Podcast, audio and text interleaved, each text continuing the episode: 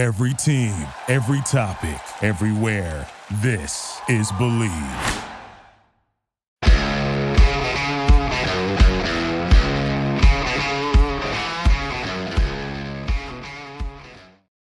What's going on, hockey fans? Welcome back to Kasing the League here on Bleav Network. I am your host, Casey Hudson, joined by a very special guest, Brian Hedger from the Columbus Dispatch. And as you guys know, here on Kasing the League, we bring you all NHL topics, hot topics, and most importantly, NHL best bets. And now that we are at the end of the first of the 2023 or 2022 2023 season, it's time to talk about futures and it's time to see where these teams are heading and how they are formulating as they prepare to take on the 2023 2024 season. But as you all know, we don't talk about best bets without talking about who Kasing the League is brought to you by, which is Bet Online, your number one source for all of your championship finals info, stats, news, and scores. Get the latest odds and lines and the latest matchup reports for this year's NBA and Stanley Cup finals, which have passed. Bet Online is your sports intel headquarters this season as we have you covered for all of your insider sports waging needs from basketball and hockey to MLB,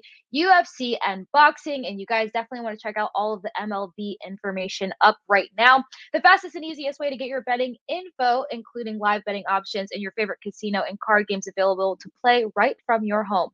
Get into the action today. Head to the website or use your mobile device to join and be sure to use our promo code BLEAV, that's B L E A V, to receive your 50% bonus on your first deposit. Bet online where the game starts. Now, after I get all of that out of the way, Brian, how are you? Thank you again for joining me after we met at the press box forever ago. seems like it. Seems like it, right? Forever ago, like many, many, many things have happened since then. That was only like what, like five months ago or four months ago, something like that. Down yeah, I think it was like freshly top in the year. Yeah, somewhere in January, I want to say it was before All Star Weekend. I remember that much. Um, yeah, I'm wearing, my, we my lightning my lightning blue here for you. You know. I appreciate that. That's it's close. It's a couple shades off, but we can pretend it's lightning blue. There you uh, go. I'm still in mourning. Yeah, exactly. What is it? Is it what's the official color? Is it like is it electric blue? Is that what it is? Oh, it's almost like royal esque. It's like a darker royal blue. I guess electric blue okay. would be closer. But, you know, I, colors these days have like like cutesy names and things. You know, like yep. the what's its Crayola name? I guess I would say. Like what's what's the lightning? Oh, the Crayola name would be would electric, electric blue. blue.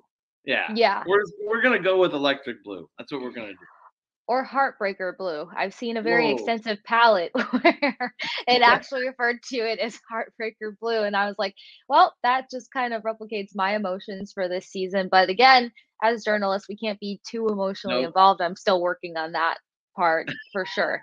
Growing up in Tampa and covering your home team is very hard. So to to separate the two, it's just a consistent internal conflict I deal with. But Brian, I got a chance to know you. I love talking hockey with you. But more importantly, fans across the NHL as well as Columbus need to know who you are. So we do this uh guest icebreaker kind of get a okay. vibe for who you are. A speedy, skilled winger, a chippy, chirping center, a protective defenseman, or a quirky goalie. I feel like a lot of them speak for themselves, but where do you lean more towards personality wise? I could always give examples of where my family puts me, or uh, yeah. our previous guest, Molly Walker, where she landed.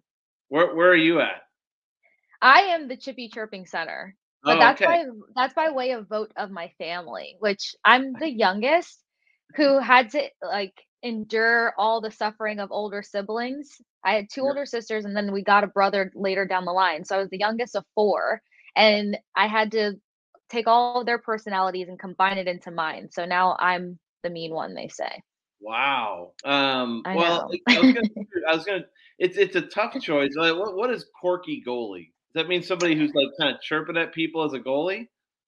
It's it's a combination of everything. It's more of the like goofy personality the jokester. You've got unique rhythm to you, but also you can chirp and stand up for yourself when you need to. Like think Adin Hill in the last two games of the series. He could put up the gloves if he has to, but he's also just the smiley, fun going guy most of the time. Yeah. I think I'm gonna have to go quirky goalie, but only because I mean I, I played uh, I didn't, never played hockey, but like in floor hockey I was always the goalie, and it was okay. only, it wasn't I wasn't good at shooting the puck. I just I, I liked playing goalie. Um, oh. and I and I always it, like in Chicago. I worked in Chicago, Um, I always had a really good, like, kind of friendly relationship with Corey Crawford. Um, and like he's a, I mean, goalies are a little out there. That's what you're talking about. With the yes. They're a little out yep. there. And what's, what's really funny is I didn't realize this until I started covering hockey. But um, like I, I, I'm sort of on that same wavelength with them. Like we, we, I almost always get along with the goalies, like Elvis here and Joonas Korpisalo, you know, when he was here. Like I, I sort of get them, you know, but like I mm-hmm. also have part of me that's the chippy chirping center as well. I, I, I would be more of a chippy chirping winger though if I were a forward. I wouldn't be a center. I think I would be a winger who just kind of gets in your grill all the time. And I love that. Yeah, like so you a, got like the best of both worlds there. You can yes. understand the goalie rhythm, but you can you can pull that chirper out of you when you need to. And sure. on mm-hmm. the on the wing side, okay. See, I love this because I feel like we get a chance to understand each other a little bit more. And the first time somebody was like, "Well, what do you mean by the chippy chirping center?" Well, the two way drive for one, but I could be a very calm, collected, chill person, and then as my mom puts it, I could be the pit bull with lipstick. Yeah, it's yes. just it, it, goes both ways. You got to wear both hats sometimes. So there we For go. I think sure. we both level at least on the chippy and chirping, and hopefully we'll never be chirping one another unless no, our teams are not. playing against each other. so hopefully this doesn't feel like a chirp when I ask you about the Blue Jackets 25, 48, and 9 record, how that made you feel in terms of music. Is there a song that can come to mind they can describe the 2023 the 2022 to 23 see i'm already a year ahead season yeah. for the columbus blue jackets heading into this previous season there was excitement because of johnny gaudreau there was excitement of how things will pan out because he was what a 115 point guy and the acclimation period of course needs a little more time or a little less time depending on the guy. And then him aside, you got Patrick Laine, who hasn't really played 80 games since he was with Winnipeg. So how would you encompass this previous season in a song? This is a tough one. Um, because when I looked at it, I started thinking, um, I think I'm gonna choose a song that, uh, well, I, like the one I picked was more about kind of being a Blue Jacket overall you know, and that and mm. not necessarily just this season. And I was actually going to pick the uh, my my son is into like acting and stuff now, so I'm actually going with the original Broadway production of School of Rock, and it will be the song um, "Stick to the Man." Because oh, I love this, it. oh yeah, because like this is like everybody else in the NHL to the Blue Jackets is the man, and mm-hmm. they always get it stuck to them. You know, they they they're one of the only teams to fall in the draft lottery this year. Uh, their pick is the one that Kevin Weekes accidentally leaks out early. You know, like people forget that we even exist here in Columbus. You know, like all the time, over and over and over again. So I think that I would pick stick it to the man, especially after like going forward um, after last season. Um, you know, they it was a tough season, obviously. Uh, but yeah. but I feel like there there was a lot of um, there. I mean, there's just a ton of injuries as well. You know, like Patrick mm-hmm. Laine was injured in the first the second period of the first game of the season, and like that was the first of three injuries. So him and Gaudreau never like really developed chemistry and and all that. So that was a tough season, but I feel like they they kind of have their backs up a little bit. You know mm-hmm. about about and like looking forward and everything they just apparently hired Mike Babcock. They're, they're like trying to, and they brought in a couple defensemen. So I think next year and just kind of going forward, um, they're going to be trying to stick it to the man. Oh my gosh, I love that so much, especially because you're not wrong when you mention the fact that it's kind of overlooked the Columbus Blue Jackets. I had a friend who was asking me about hockey and they're newly getting into it because of my job specifically. So I I, I appreciate the effort but they made a comment about like Ohio has no hockey, so something, something, something, and I was like, mm, I don't think that's accurate. I think there's this place called Columbus, Columbus, and look, while it's not the prettiest record, they still had some extremely entertaining games where you were like, wow, this team has a lot of potential if and when putting the pieces together. So you mentioned something that I think is probably important to start creating space for Johnny Gaudreau and then alongside Patrick Laine. And I had this one specifically because when you and I initially talked in the press box, uh, I think the Columbus Blue Jackets were heading into their first power play of the night. And you were so insightful on describing how both Gaudreau and Laine like have their have the same sweet spot, the same sweet circle on the ice. So which one of them was going to have to readapt in order for both of them to be effective and uh, you know make that power play strike hot?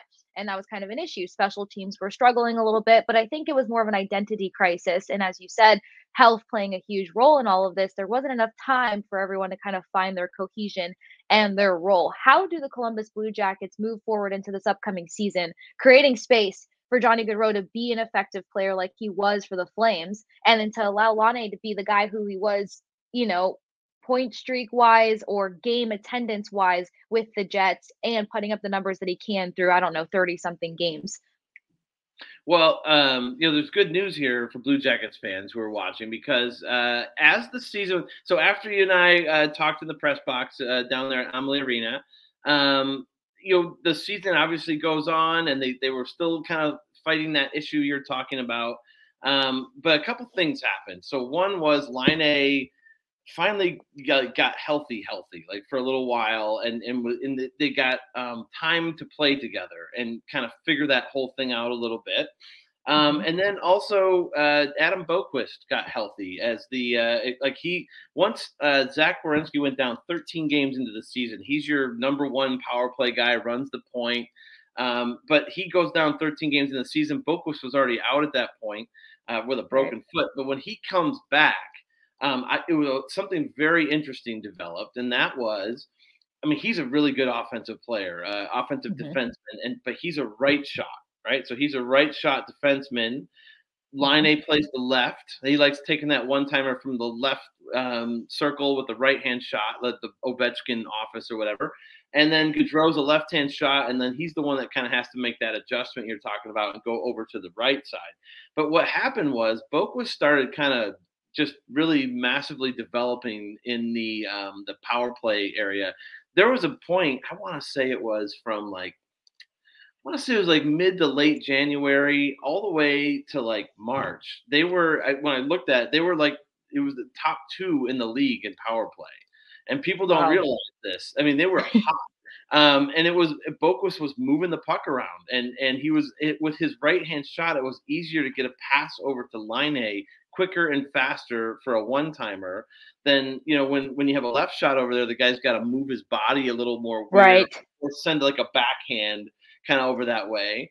Um and and and Gaudreau doesn't really have a one timer per se um, even though he's in that like he's got an offhand on the right he doesn't really mm-hmm. like taking one timers so that would be like if you had a guy on the right who really liked taking one timers then it would be great to have Werenski with a left hand shot feeding that guy, right? And then and right. that kind of thing. so you know it all it's fun power plays it's it's a lot of fun to watch uh, because mm-hmm. when you start to understand how it all works like the you get to watch the lightning you know on a like a and and, and the power play at home is something to watch that's for sure oh it's amazing and like and and like that's what they do is what every other team in the league is trying to do, right? Like they got guys, they have they have five options. They, they do, and and they use them perfectly. So other teams are trying to mimic that. I think a couple things happened. Uh, like I said, Boqvist was one. The other one was um, they uh, the associate coach Pascal Vincent who we don't know if he's going to stick around yet or not. His name was kind of kicked around as a possible um, replacement for Brad Larsen here, and then he was also he's also interviewed a couple other places. Very brilliant hockey mind. If you ever get to you know talk to him, he is really good. Um, but anyway, he put uh, a rookie, Kirill Marchenko, in. Mm-hmm. He put him in the bumper role, and like that, he had never played that role before. But really, what you need there, as you guys see down in Tampa, you need a guy who can not only distribute the puck a little bit, like Brayden Point, you need a guy who can get a fast one timer off. It doesn't have to be yep. no nobody who's going to be like whoa, like you know, tickling the up the stick flex. Yeah, because it's telling, and the minute yes. they see that, then they load up on you defensively. If, and if you can get a one timer off, even a half one timer, like a real quick one from the slot, that's the most dangerous ice or area on the ice to score from is right between mm-hmm. the circles, right? So that's what makes to me that's what makes Brayden Point, among other things, like such a threat. But like Marchenko can do it too, and so like he made him. A, and so when you get you, you now you're getting more options, right? And now it mm-hmm. takes less more pressure off of Laine and Gaudreau. And so at the same time that those things were happening, Laine and Gaudreau started figuring things out a little bit, and Right. and I think what they've done, if you watch them, they interchange. Like like Laine just doesn't just camp in the left circle like he used to. He kind of mm-hmm. moves around. Sometimes he'll be at the point. Sometimes he'll be on the right. Gaudreau will be at the point. Gaudreau, but Gaudreau will be on the on the left wing. Like so, you don't really know where they're all going to line up. And I think that's that that unpre- unpredictability, I guess you'd say, is Yep. it kind of made them better. Absolutely. And it helps the quicker that they can adjust. And you actually pointed that out in the middle of that game. You were saying that if Laine can do that more, if he could become better acclimated of positioning himself differently on the ice and getting comfortable there, this team can start to develop. So as you mentioned, we had that conversation back in January. Yeah. You start to see those hopeful streaks and as you mentioned, Blue Jacket fans, something to look forward to heading into next year. Now, I'm so glad that you mentioned this guy. Marchenko because I had a question about the younger players that will probably have a larger expectation on their shoulders heading into the upcoming season. And I love that you mentioned Marchenko because he did. He showed glimmers of a guy who can really grow in this system. I mean, through 59 games, 21 goals, 25 points. Then you also have Johnson, 24 assists. Helping out in that assist column was so crucial for a roster that just started to face injury after injury after injury. Foudy, I thought, had a pretty good um, moments here and there. And then you had Blankenburg with 14 points through 36 games. Can you kind of talk to us about the younger players that showed that they can take maybe a few larger roles heading into the 23 24 season? Absolutely. That you know, you you, you touched on you know a, a number of them. I mean, it, that's the thing with this team, and and that's what makes things so exciting around here is that um, there is talent coming. That's our there's talent already here, and it's developing. There's also talent that's coming in the pipeline as well. Um, and, and that those are all things that, that Blue Jackets fans should be really excited about. I mean, Marchenko, first of all, he is uh, what Kent Johnson one time we were, we were in the uh, locker room. This is just to give you a sense of Marchenko's personality, right? Like he is like the guy is never not smiling, and he is always like like kind of laugh. He's the first one where if there's a scrum going on somewhere else, he's the one sneaking up with his Gatorade bar, or like his uh, what is it, the BioSteel that they have now. The Yeah. and he's like in there, and then his only question to his teammate is, "Do you like par- playing with Marchie? Do you like playing with Marchie? You know, like that kind of thing." No. oh yeah, oh yeah. Every time it became like the most popular question in the locker room, and it was always asked by Marchie, right? Like it was always asked by him. So that's kind of who he is, and it was funny because he's always smiling. And he and Kent Johnson are very interesting because those guys don't leave the like you have to forcibly make them leave the ice after Right. practice. They're, they're like it's time to clean up, boys. Let's go. they well and they love it like like both of them will watch nhl network right and they'll see some other player do some crazy move and the next day at practice both of them are out there trying to do the move you know and they're all like yeah i can do that i can do this i can do that i mean that's that's really exciting that, that that's a passion for the sport so we're talking to uh, like someone's talking to marchenko at one point and johnson kind of looks over and says he's like yeah he's kind of like our dani rojas which Oh is my like gosh. the uh, yeah, like the, Lasso. the lasso reference, right? He's our Dani Rojas, you know, like ah, I love you know, Football like, is life. Hockey Yeah. is life for him. hockey is life for him for sure. And so it's, it's honestly in a season like they just had to have a guy like that in the locker room was huge. It just to, to help keep everyone's spirits up. You know, it, the losses are mounting and everything, but it helped having certain guys like that around the locker room who just enjoy playing the game. So he's a name to really watch. Like, and, and, and he's not just a smiling face. The guy, um, I mean, he's like a smiling faced assassin. Like he'll he'll put the puck in on you. He, I, mean, I think he will score 40 goals in the NHL at some point. Um, he, he was on pace for, as a rookie for like a, over a full season for over 30, and he ended up with I think it was like 20. I don't have it off the top of my head, but it was around 21 goals or 22 goals or something. 21, right on the mark. Yeah, it was 21. And I, I think he only played like 50 games or something. Like, I mean, Yep. it, it's kind of crazy. Like, he didn't come up until early December. And then he's just putting it, and then he starts off, and it was like 13 goals, no assists, you know. And, and people are making jokes about how he's trying to win the Cy Young Award, you know, like 13 and 0 and all that kind of stuff. So he's one to watch. Kent Johnson is another one. They mentioned him. Um, that's a name you're going to have to get to know because, like, he will, he is going to be a force in this league. Um, He was a sweet surprise. He was, and like the I was there the night um, in uh, Nationwide Arena when he pulled off the. I like to call it a lacrosse move because I went to Michigan State, so I don't like to really call it the Michigan, but it is the Michigan. Oh, oh yeah, it's the Michigan Michigan. You know all about college rivalry. rivalry yes. So. Um, Especially I, when it comes to Michigan and Michigan State hockey. Heck so. yeah. So, but I'm kidding. You know, he pulled off the Michigan, and, and, honestly, it was a cool. It was a really cool moment. It was against the Islanders, and he he it was it wasn't a hot dog move. That was that was what made it so awesome. He rips the puck from a guy in uh, uh, in the um, offensive zone, like they it was a turnover. The Islanders had it. He rips it from him. What goes around the wing, puts it through his legs to get around a guy in the corner, goes to the back, and then all in one fell swoop, he picks it up and does the the Michigan and scores. And it was like, what just happened there? Like, oh my gosh! And so you see it on replay, and you're like, that was an amazing hockey play. And it wasn't just a hot dogging thing. And, and um, to triple check to, for the name on the jersey because I know when I saw it, I was triple checking for his name on the jersey because the Islanders may have not had the best season for their roster, but they do have quality goaltenders. Oh, yeah. So to do that at his age and time in the league, I was just like, who the heck just did this? and it, what was cool was uh and he didn't know this but like it was the i think it was the to the day it was the 27th anniversary of the first michigan goal scored by mike legg at the university of michigan. Yes, and so it was like it was on the day of the mission like that the michigan goal first happened 27 years later he pulls that one off in columbus ohio which is like michigan's like huge rival obviously ohio state so it was really cool. It was a neat moment. So just for him to be able to do that, I mean, he does it so incredibly. Like he can just pick the stick up, or the puck up at any time that he wants. He wow. did. He, he's playing. Um, it, he's on a team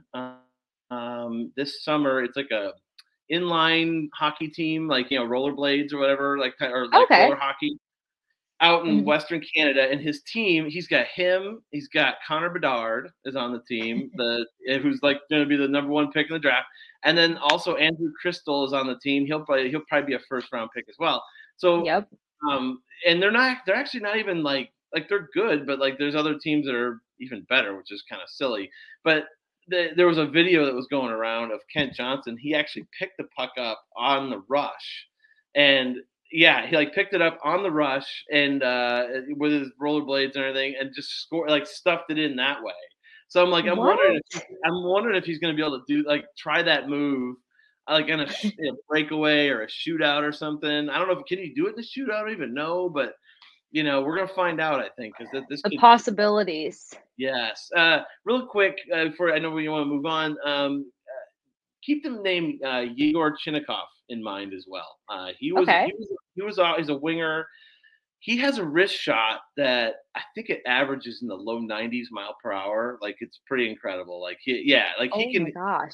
He was in Finland and like when they're in Finland to play Colorado, and they were doing a clinic with like uh, you know young Finnish players, and the Blue Jackets were hosting this clinic and everything. So they had a, a radar gun out, and they were like, "Let's see how you you know hard Yegor can uh, shoot it." And apparently, the stories I heard from Blue Jackets coaches and you know staff members is that he approached 100 miles an hour with his wrist shot. Like it was around That's 90. Insane. Yeah, it's it, like he can freaking shoot the puck. He can really shoot it. He hasn't really blown up yet, you know, as a like mm-hmm. a breakout type thing. But he was kind of on his way and this will be his third season. If he can stay healthy, he had a bad ankle injury like halfway through, and that cut out the rest of his season. But he was on the way to scoring probably 16, 17 goals, you know, wow. something like. And so I think that you know if he he starts figuring this league out and using that shot like in, in finding areas to get it off in, in dangerous areas, he's going to score a lot of goals, you know. And yeah. And, he's going to be an impressive guy for them as well. So you got him. You still have uh, Cole Sillinger's another one. I didn't we didn't mention him yet. He's a center. Had a really tough season last year. Scored 16 goals as a rookie though when he was 18 years old. You know, so he's got potential as well as a center. Um, they got him in droves. They're coming. You know, Adam right. Boqvist, Adam Boqvist is still only 23 years old. You know, it's like he's not old. I forget that. I um, definitely forget that. I'm not gonna lie. Yeah, well, because he's been around forever, right? He's been around mm-hmm. for a while. I mean, he was up at like 19 or whatever. Um, and then they're hoping. I think they're hoping that um, their number one pick, their first round pick from 22, David Jiricek, as a right-handed shot defenseman. They're hoping that he can make the NHL roster this year and, and kind of contribute that way. So they've got a lot of talent coming. Um, mm-hmm. But you know, it takes time to develop this stuff. Yeah, and you never know when that development's going to happen. They might need a season, they might need two seasons, they might just need a summer or the right training camp. But definitely no rush here. The more information you want to give, I am all for it. But as you mentioned, the blue line, that's definitely one of the topics I was very excited to get into with you because you guys acquired um, Damon Severson. I love what I saw out of him towards the end of the Devils season. Um, I think in the right system, he can produce that much more. And something that made me that much more excited about this particular pick was I started looking through obviously the health of the Columbus Blue Jackets, there was not many guys that were even able to play 70 games. There was only two defensemen that played 70 plus games for the Blue Jackets, and out of the top six defensemen, they combined for 122 points, 93 assists, and just one power play goal. And I know at least for us in Tampa Bay, our defensemen play a huge role in in that in the power play and setting things up and anchoring at the blue line. So now getting a guy like this who's coming over with one power play goal um, and let's see, through 81 games, he averaged 19 minutes and 57 seconds, seven goals, 26 assists, 33 points. And he sat at a plus nine, which I love because that shows that there was offense generating while he was on the ice. Can you talk about this acquisition and kind of where they need to build and grow on their blue line? Yeah, absolutely. Um, before I do, though, I will say that you, uh, Casey, were the one that uh, kind of uh, shed the light for me on uh, Perbix uh, down yes, there. Yes, I love and, uh, him. I, am telling you, like, because uh, we were talking, and you're like, "Oh, this guy's, you know, this and this and that," and I started watching him, and I'm like, "Wow, this guy can really play. Like, he he's really good." So I watched him the rest of the season. I was very impressed by Perbix. I think they got they got themselves a gem down there in, in him, and people don't. I'm so excited him. for his upcoming season. No, and yeah. then he went to USA Hockey, and he showed that much more that Yep. He's the kind of guy why I got excited about Perbix. It took me two, three games to fall in love with his game because you saw somebody that was able to make the smallest adjustments very quickly, game by game. I can't say that there are many games that Perbix had that were identical to one another. He increased every single time. So seeing that, seeing somebody who's developing in a system and being able to make those quick changes, I know everyone talked about his hockey IQ, but it's one thing to see how long it takes for him to apply his hockey IQ game by game. So I think Perbix is going to be fantastic. My rant yeah. again about Nick Perbix. hey, you're you're not wrong. I like him a lot, uh, and I watched him the rest of the season. I, I was really impressed. Um, getting back to Severson, it is interesting. So they so Severson was actually the second uh, established NHL defenseman that they got within a 17, 72 hour window. They pulled off two trades. They ended up getting Ivan Provorov as well from uh, the mm-hmm. Philadelphia Flyers. They got him first, and obviously that was um, a controversial move uh, yeah. in a way because he you know, didn't wear the pride jersey and, and things like that, uh, citing you know religious uh, reasons and things. Um, I know as a defenseman, uh, I think that I, I, would expect him to have a bounce back year. Uh, not, he wasn't bad with Philly, but Philly mm-hmm. was not was also not a very good team. And um, you know, the guy has a lot of potential on the ice, and he's a left-hand shot. They were looking to replace uh, what they lost in um, Vladislav Gavrikov. They traded Gavrikov because yeah. they felt Gavrikov was asking too much, whatever, or too many years or something, and so they traded him to the Kings. And then it, it, it's kind of funny how it worked out. It was like a three-way trade with like the Flyers, the Blue Jackets, and the Kings. And essentially, the Kings are basically paying like they're picking up like 30% of Provorov's uh, contract because they oh, acquired wow. Provorov in the deal and then traded him to the Blue Jackets. So they're picking up like 30% of his deal. So the Blue Jackets get a 30% discount. And then they also reached an agreement with um, Gavrikov for two years at like 5.9. So it's almost it's almost like they're paying seven or eight million for Gavrikov. The Kings mm-hmm. are, and the Jackets are getting Provorov, who they think is an uh, adequate replacement for Gavrikov at like 4.75 or something. Um, and then Philly gets just a ton of like prospects and picks and everything. So all three are happy, that kind of deal. So they got Provorov for the left side of the second pairing, and uh, mm-hmm. where Gavrikov played. When everyone's healthy. And then they needed then they then they addressed the right side. And like we're not sure yet where Severson will play, whether it'll be up with Zach Werenski on the first pairing, or you know maybe he slots in there as Provorov's guy on the second pairing. Either way, I mean on the first pairing, if he's if he's able to play that spot, then that's kind of the Seth Jones former Seth Jones position where I don't think it, it never got talked about enough what Seth Jones did for for Zach Werenski, and, mm-hmm. and like and Zach's the first person to talk about it. So yeah, it, it was a huge help because basically what he did was when they got in the offensive zone, he essentially Seth Jones would essentially say like, yeah, I'll look for some offense, but I'm handling the defense. You make make yourself a fourth forward and score goals, basically, and he did. He had like a yeah. 20 plus goal season. So when he goes, they've not replaced him yet. They've not figured out a way. So like we're trying to figure out are they going to give Boqvist an opportunity to get up there and play because he's a right hand shot, righty mm-hmm. lefty. Like can he play with Werenski? And if so, then Severson slots down with Provorov, another righty lefty. And that's two veteran defensemen. It's like your shutdown pair, right? Like that yep. becomes like kind of like your shutdown pair. Werenski and uh, Boqvist become like your your more top offensive, offensive defensemen. As long as they can not, as long as they're not like you know giving up, you know, scoring chances left and right. Uh, if you mm-hmm. if it's just average defensively, then you take the offense up there. And then the third pairing, you go down. You mentioned Blankenburg earlier. Uh, nobody yep. talks about Nick Blankenburg. This Blankenburg is a lot like Perbix in that nobody talks about him, but he's a pretty good player. Like he's he's yeah. he's. He's built a lot like um Torey Krug, right? But but he's also he's also got some snarl like Krug. Like he'll get India and he, he has no qualms. He's like uh, what, what was what was our player uh, uh, uh, descriptions that we had to pick from? It was like the, the oh the um the chirping defenseman. Yes, protective defenseman, chippy chirping center, or the skilled speedy winger. Yeah, he's. I would say he's more of a chirpy, protective defenseman, even though he's undersized. Love that. Yeah, Love that. Yeah.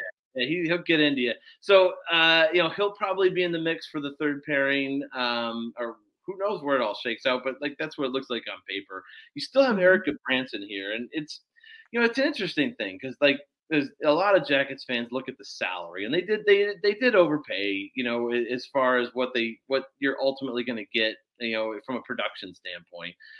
But he is a veteran and he is really, really tough. And he's also a great locker room guy. Like he is, he he helps keep the culture together in there as well. And he's going to going forward three more years. Gudbranson I mean, I've, I've seen him skate to other teams' bench and invite the entire bench to fight him, and nobody comes out. you know what I mean? Like no, happened, thank you. that happened like multiple times. You know, Fans would be like, "Well, he didn't. He only had two fights, so what's he really bringing?" I'm like, well, he invited this entire team to fight. He's trying. And, yeah. And they're like, "Yeah, we're good. No thanks." You know, and, he's a monster. You know, so I think we talk about he, winning the mental battle there for sure. And he, like he, we call him the sheriff. Like he's the sheriff, oh, Sheriff man. Branson, and he's your protective defenseman as well. Um, but I mean, he'll be on the third pairing as well, and and they, they they've got they're loaded on defense really. But but it's interesting.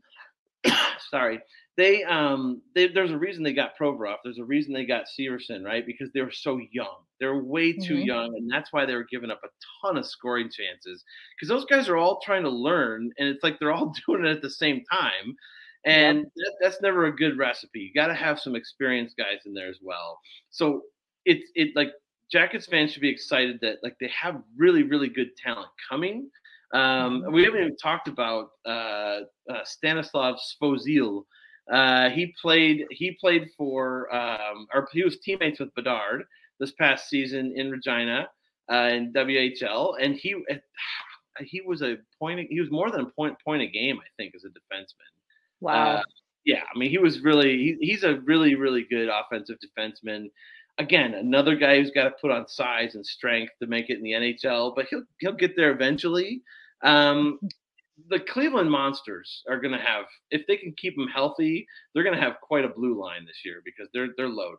Um, and so wow. like, yeah, so like like again, uh, they're loaded on on D, young D, and so that's why they got the two veterans. We'll see how it works out and see how that that pans out this year. Yeah, and the veteran presence is going to help because, as you mentioned when you were describing the top line, whatever movements might come about for Werenski, it's the fact that you've got to be able to free up those guys that can track back and play defense and contribute offensively. Um, and if you don't give them an opportunity to do that, and you're trying to force an offensive defenseman to be a stay at home defenseman, you're not going to get the best out of them. And I think I saw parts of that when the Lightning were going through a bit of a transitional period in their D zone, losing Ryan McDonagh. Even though there's a lot of veterans back there, it's still the right pairing. It's still having the offensive defenseman, the lefty guy with the righty guy. You know, we're, show, we're so short on the right handed shooters back when it comes to defensemen. So those are all crucial movements to help. But you mentioned the guys that are going to make an impact. I really did like Blankenburg, and I think that he's going to develop very well. I mean, I think it was only through like 30 games. If you look at his numbers, mm-hmm. besides the fact that he was getting scored on a lot because you see him trying to piece the game together as he's skating yeah. once he gets through a solid training camp and stuff he's somebody who's going to take that next step which pivots us over to are there any priority re signings being discussed right now for the Columbus Blue Jackets? That's typically the top headline for summer situations. Yeah. Um, I know you guys are probably a lot more cap friendly than we are here in Tampa Bay, but is there any, any couple names that come to mind when it comes to prioritizing guys that need to be back in a Blue Jackets sweater this season? Isn't it the, the the whole rest of the league is better than you guys in cap? Usually, everybody. everybody. I don't understand how year after year it's like we are confined by cap restriction, but magic is still made. I will give that to Julien BriseBois every single time. Oh, but now it it's just it the drama is getting to me because now we've got one of the faces of the franchise probably on the trade block here and that that one's a tough one to swallow for me. I've covered the team for 6 years and he's been a part of every big moment for this team. So we'll see. Yeah. The cap space is hitting me different this year. yeah, well, um, you know, it's interesting because I, I, before I came to Columbus, I, I covered the blue. Uh, sorry, I always get it's the BL that screws me up. Right. I covered the Blackhawks uh, from uh, like 2010 to uh, 2017. So they went through this, right? They're actually one of the first teams to go through the whole cap squeeze thing, and, and it happened right away. They they won the Stanley Cup in 2010, and like I think a lot of people forget, like they had Dustin Byfuglien when he was like in his prime, and they had to like oh gosh get rid of him. They had um I mean they had oh Kris Versteeg, they had to get rid of him. Like they had uh who's the, the I'm trying to slip my my mind is slipping, but they had a number of guys who were established players who were really good, and they had to get rid of them because they just couldn't uh, meet the cap at that point. And so, uh, for them to even kind of bounce back two years later says a lot, and or three years later and win the cup again, and then two years after that win the cup again. It can be done, and obviously the Lightning are doing that as well. And and so like yeah. Um, Brisebois has done a, just an amazing job, I feel, of, of, of managing a really tough cap situation. So I would expect that going forward. Um, but you know, um, so getting to the Jackets, uh, they're actually uh, they are in a good in a good shape as far in good shape as far as cap right now. I mean, Severson and Provorov took up you know a, a pretty good cap hit you know between the two of them, but they did get the thirty percent discount uh, with the Kings pick, pick, picking up thirty percent of Provorov. Um, so there's really no huge re-signings for this year. Like there's no UFAs where they go, oh yeah, to make a decision on this guy. There's none that really are, you know, it impact significant guys. Um, but July 1st comes and they you, you start talking like, okay, uh, when can we re-sign Johnson and when can we re-sign Sillinger and all these other, like these mm-hmm. guys are going to be coming up. Sillinger's already going into his third NHL year. So like that's oh, wow. that's your ELC right there. Your entry level contract's already done after next year. So you're gonna have to figure that out and get a um, you know get an extension for him because uh, I know obviously they want to keep him. He was a 12th overall pick. Um, you know Johnson, this will be his second or well, well, this might be his third. I have to look this this stuff up. I should probably know it, but like uh, it's okay. summer summer break. Yes, yeah. Well, because he he um, played his second year, they drafted him. He played a second year at Michigan. Then after that season was over, he joined the Blue Jackets. I think that burned his first ELC year. So last year, I think it was his second one. So I think technically he's also going into his third um, ELC year. I think I have to look that, that up. Yeah, but so like you know they're gonna have to find extensions for these guys. You know, Marchenko was 21, 22 when he came over. You know, like so I because he's he was in the KHL. I can't remember if it was a two like all this. Time, I have to remember if it was two year or whatever. But like they're, they're getting a number of guys. Uh, Chinakhov's mm-hmm. gonna be another one. The guy we talked about with the good wrist shot.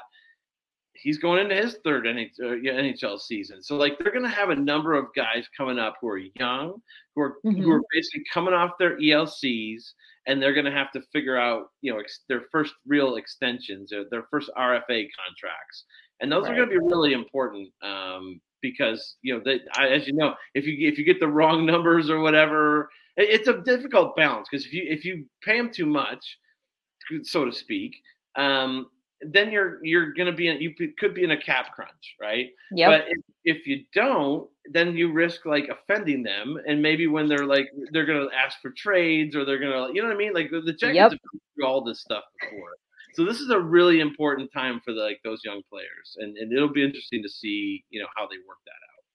Yeah, and the time is now because I know for us, like when you start looking at guys heading into their third year or potential extension conversations, you know, like they're already starting discussions of Steven Stamkos's extension and where that's going to lie and how that's going to affect the numbers so that they know where these third year guys will stand and everybody else after the fact. So it's still a major priority. The number crunching never, never sleeps. But never. then that brings us to the most important conversation, at least for right now. We got the NHL draft coming up. Ah. And there's these top four guys are in the discussion to go number three to potentially at this moment the Columbus Blue Jackets, Leo Carlsson, uh, Michkov, Will Smith, and then Fantilli. Um, looking at these odds, and I'll have to bring the graphic back up probably, but looking at these odds, uh, do any of these names sound like the better option that could potentially head to Columbus at the third pick? Well, it, it, it's obviously going to depend on on who goes second, right? So, mm-hmm. um, mm-hmm. you know, if, if Fantilli goes second, and that's what most people are expecting him to go 2nd mm-hmm. I think if you're the I mean, um, Jarmo has all but said that they're going to draft the center. Um, John Davidson, the president of hockey operations, has actually come out on the radio and said we're drafting a center, like a like a franchise type type center. So in my mind, that that eliminates Michkov right there. Mm-hmm. I mean, he's a dynamic player, but he's a winger. Um, and so then you got the other three. You got Fantilli, you got Smith, and you got Carlsson.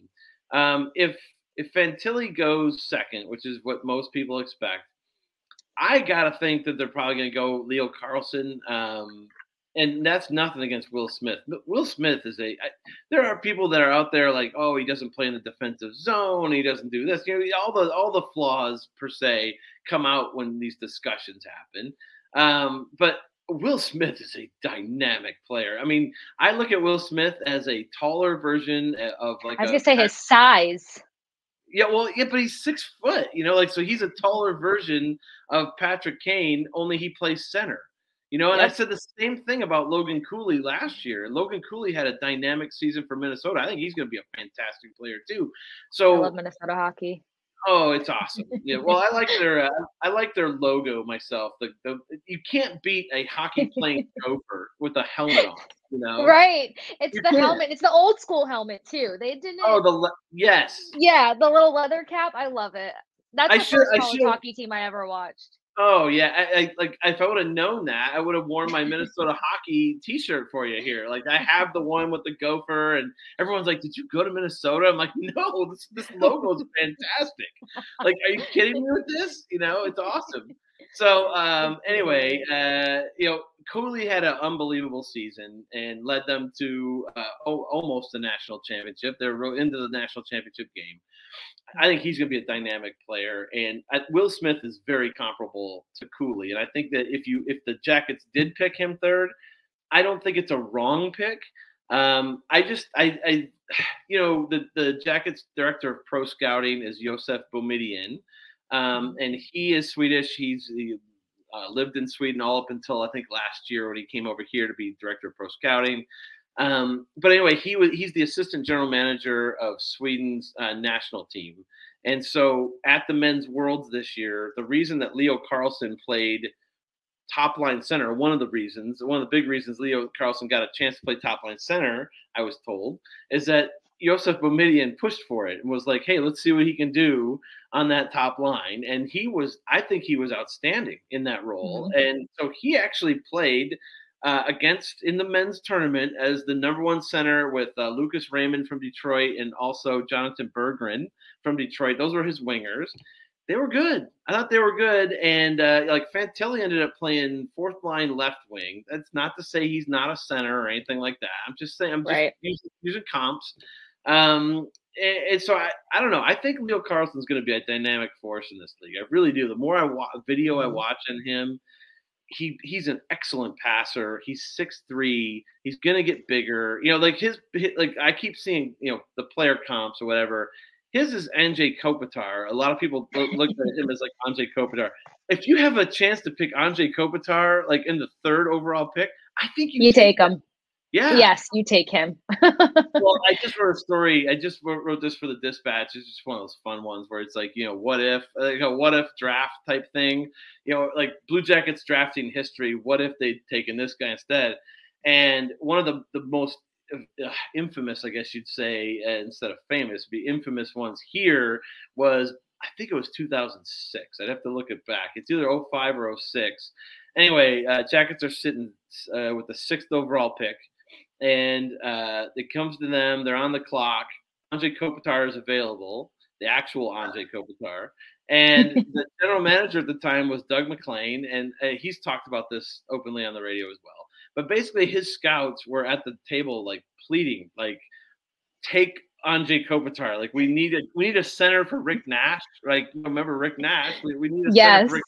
And they never really found a true number one for him so he's thinking, and they're like, "Please take him, please take him." And he's like, "Eh, he's Slovenian or whatever," and like he he just he takes Gilbert Brule, and Gilbert, Gilbert Brule, like we can laugh about it now. He was having a great WHL season, so I understand that kind of thing. But man, if they would have been able to get him, that's 17 years. Like, do they even trade Rick Nash at any point in Columbus if if Anze Kopitar is his center for the whole time he's here? No, like, no. Like that one, move, that one move sort of changes almost like could potentially change the whole history of this franchise. Maybe people actually know we have a team in Ohio if we have, sorry, you know what I mean? Um, yep. Yeah, so I feel like if that if that's the true player comp for Leo Carlsson, I think you got to take Leo Carlsson there. So my yes. Leo Carlsson, but we'll see. You know, like Will Smith's a dynamic player as well. And if uh, if the Ducks, let's say they take Michkov, or if they take Michkov, if the Ducks take Michkov, all bets are off now. Now it gets really interesting because you got Fantilli sitting there, you got Carlsson, mm-hmm. you got. I mean, you got your pick of like dynamic centers right there. You know, so right. It, opens up the field. I like Carlsson as a fit too, and I never saw the the Kopitar comparison. But what I love about that is that from what I was reading and looking at in his plays and stuff, because of his size, obviously that helps you create more separation, but it also allows you to draw in players to open up other players. So he can be used as a decoy or he can be used as somebody who creates separations and opens those passing lanes to make things happen. And you said the perfect thing. He's only going to get bigger, he's only going to get stronger. So I just love him for a, a mix in of what's already happening on the Columbus Blue Jackets top line. It's really just the health and getting everybody else um, acclimated and situated and finding their identity in this system. But you've called it. Blue Jackets are not too far off from being remembered, which brings us to the final topic and just some fun odds. Now, when looking at NHL futures, Stanley Cup, that's what it's all about, right? And they're already talking about next year and who could potentially be lifting that cup. You got the Bruins as running favorites. You got the Vegas Golden Knights as potential back to backs. Avalanche on a couple I've actually seen leading the charges favorites. Maple Leafs boo, Hurricanes, so on and so forth. I had to boo them. I'm yeah. still sorting through some things, but the conversation being here, the Columbus Blue Jackets sitting at plus 10,000 odds. What a Slightly bet. disrespectful. Slightly disrespectful. But uh here on Kasing the League, we do cash it, case it, or cut it. Cash it means you agree, you can understand where this evaluation came from. Case it means you got to do your own research because you feel like there's a better vantage point here. And cut it means we don't do not agree with this. It's not happening. Um, so when looking at the Stanley Cup odds, do you think it makes sense for the Bruins, Vegas Golden Knights, and Avalanche to be the top three potential teams to be hoisting the cup? And or do you think the Columbus Blue Jackets need a little bit more respect on their name after everything we just hmm. discussed here? Well, I do think that they it well, That's a that's a good question because uh, they they they were one one point away from being the worst team in the league last year, and you can't yeah. undercut that, right? And and it's not it wasn't all coaching, it wasn't all whatever. It was a bunch of different things. It was a bunch of injuries. Mm-hmm. And no, that's the X factor, right? So you can look at the Blue Jackets and be like, "Oh, they didn't really haven't really done anything significant. Yeah, yeah, they're still young. They're going to stink. Blah blah blah. That's fine, uh, and and I understand that completely. But if they can get Laine to stay healthy for a full year, I mean, every time this guy has been healthy, he's a point a game player. Like, and yep. he scored, and and it's like he got when he was in Winnipeg, his job was to score goals. Like he and he scored yep. goals in bunches, right? Um, here he he's become more of a, a it's not a two way player, but he like he's a double threat that he can pass the puck. People forget he can pass the puck and score goals still. Um, like he's almost even even like goals and assists mm-hmm. every time he stays healthy. So if if if they can keep him healthy, and that's a big if, uh, about a six foot five if, um, I think.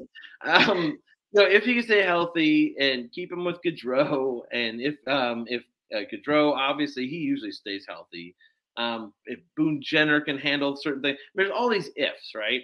But if right. if ifs, this sounds ridiculous. If the ifs pan out in their direction, I think ten thousand is kind of crazy. Uh, uh-huh. you know, uh-huh. plus ten thousand. Um, but I also don't see them as a cup contender uh, next year. You know, like it's yeah. probably going to take a year or two. Um, and the other X factor would be Mike Babcock. You know, like uh, right. lots of complaints for for completely understandable reasons, you know, from fans or anything about and, and, concerns and worries about Mike Babcock and what he's been accused of saying and doing, you know, with Toronto and Detroit coming in with a, a young team, like a young impressionable team, that kind of thing. Like I, I get all the concerns, but I also see a guy who has 700 career wins, and I see a guy yeah. who is 12th all time in the NHL in coaching wins, and you don't get there by just being a meanie. You know, like you, like, like, you, like Torts. yeah, well, but Torts is a good coach too. Like, you know what I mean? Yeah. Um, excuse me, sorry about that. Um, he he's one of the all-time best as well. These guys don't. I mean, they have their own personality things that you got to deal with and stuff.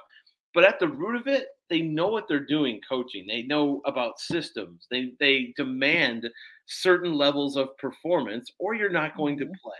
You know, discipline, things like that. I if this is the what I, I think that they're gonna come out next year and you're gonna see a whole different kind of Blue Jackets team. Now, fans will complain and say, well, they play too defensive, and you have all this offensive talent. That's what it was with the Torts at the end. It's like, oh, you're playing too defensive. You know, you know what? I'd rather keep the puck out of the net personally. You know, I'd rather keep the puck out of the net and like try and win two to one or three to two instead of like chasing goals and it's like seven to five or whatever. To me, that's mm-hmm. not hot, you know. so I think you're going to see a more disciplined team next year with Mike Babcock uh, running things. Um, and and how much of an X factor is that in their overall record and how they're going to do? So, like, I think right. that's the question you got to ask yourself when you're looking at plus ten thousand. The other three, what was it? It was uh, was it, it? Refresh my memory. It was it was Boston, Boston Bruins. It was Vegas Golden Knights to go back to back, and then the Colorado Avalanche. So you've got Stanley Cup for Bruins at a plus 800, Vegas Golden Knights plus 900, Abs at that plus 1000. Now, the Abs, I mean, they put their entire season on the back of Mikko Rantanen for starters. If it wasn't for him, I don't even know if they could have talked about the playoffs because you know MacKinnon was injured. They lost their captain who, you know, decided to have that offseason surgery, so who knows when he'll be back in the lineup. But considering health for them, I thought that they would kind of top the Boston Bruins. I know we talk about the President's Trophy reverse curse now. That's a mouthful. Um, yep. But I also think that the Avs, if not for injuries, were probably going a lot further. I mean, it was Mikko Rantanen and MacKinnon that even gave them a chance to compete versus the Seattle Kraken on top of Georgiev in between the pipes. Absolutely. Um, I like the Bruins a, a lot. It's it's gonna be. You start looking at the Bruins, and um, you would look at like Washington, or like uh, and and then the Penguins. Like those are the three. I was gonna say the Penguins.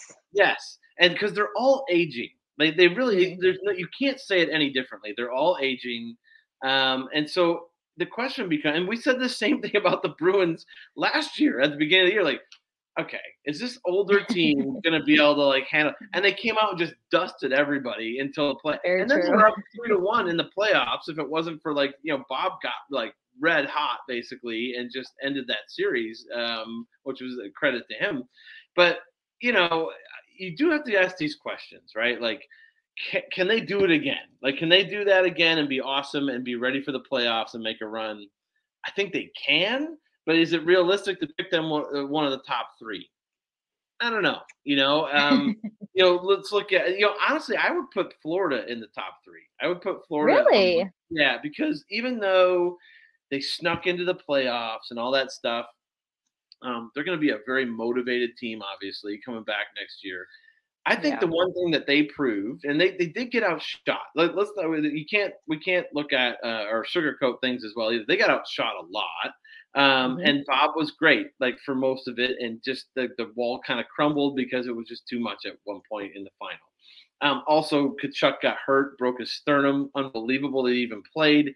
Ekblad broken foot. I mean, the injury reports were goes on and on. Yeah, it was crazy. uh, but when they're healthy, right? If they're healthy, I think they're they're- like you look at a playoff team, um, to a typical playoff team. You want some grit and you want some grind in there, and you want guys. You don't want it to just come from the fourth line. It has to come from guys like Tkachuk and other play. Like as the season went on and as the playoffs went on, it, it I thought it became quite clear of what Bill Zito was looking for last year when he made that trade, and everyone said, "You're crazy! You're trading Huberdeau and uh, you know um, God, who's the other defenseman? It was the um crap because they brought it up too.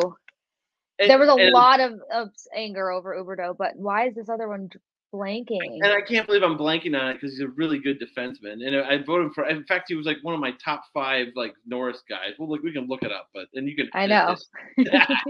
so we don't look like we don't know. But uh, you know, anyway, they, they traded two good players, like one really star player and another solid defenseman, um, to get Brady or uh, uh, Matt Tkachuk. Um, and, and I think everybody kind of universally looked at that and said, "What are you doing? Like you're giving up this solid defenseman to make kind of a one for one trade with Huberdeau and Tkachuk." Well, Tkachuk was like worth his weight in gold in the playoffs. You know, I mean, he he was a massive reason, literally and figuratively, figuratively, that they got through to the levels that they got through. So I like their team. Um, I like I love I love Montour. He was another guy I was hurt, I think. Oh, um, he was insane this playoffs round. He was so good at Yeah.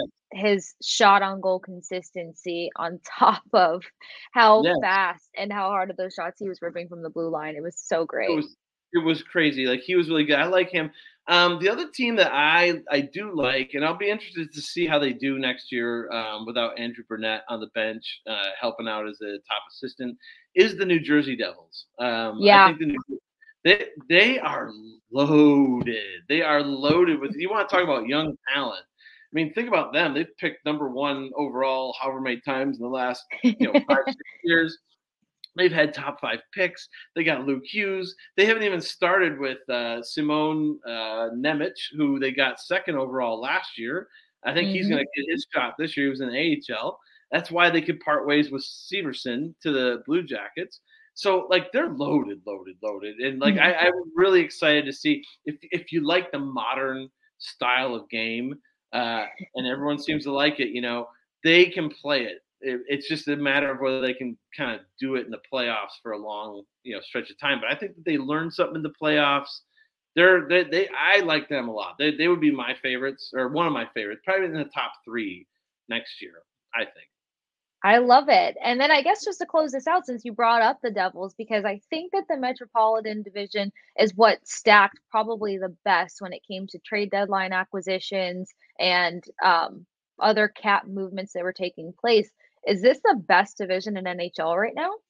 Uh, the yeah the the Atlantic. The Metropolitan. Oh, the Metropolitan. Um, it's I don't know.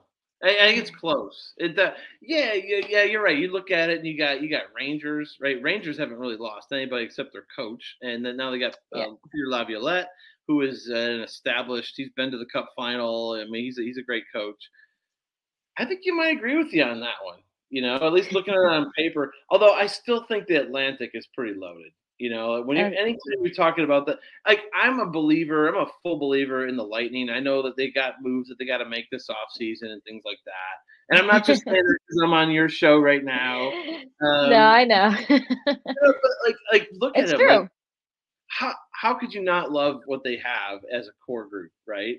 Yeah. Like those dudes just produce. That's it, it, as long as they stay healthy, and if we can get uh, if they can get Vasilevskiy back on track, and I think that he's still young enough that can happen.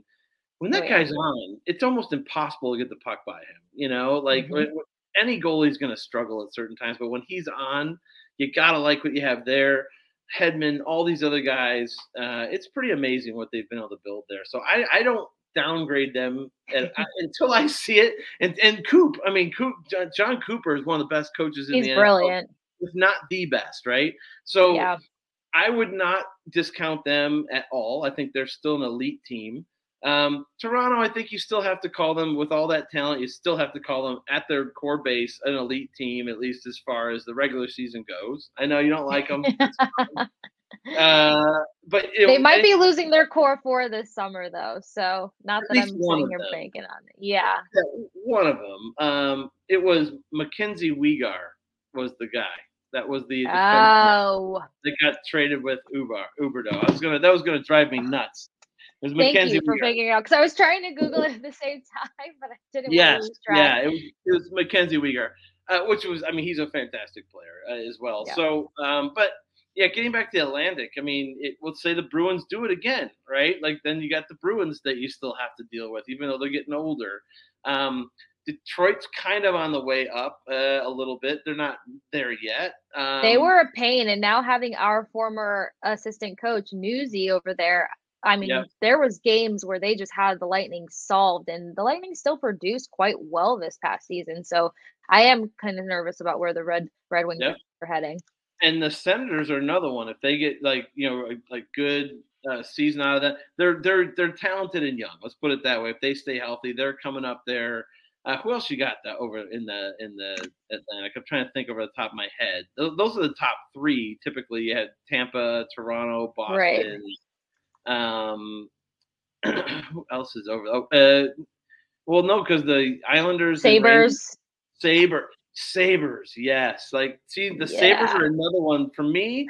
The Sabres are another one that are. I can't believe I forgot them. Um, they're a, they're like the um, Atlantic Division's version of the devil or of the Devils.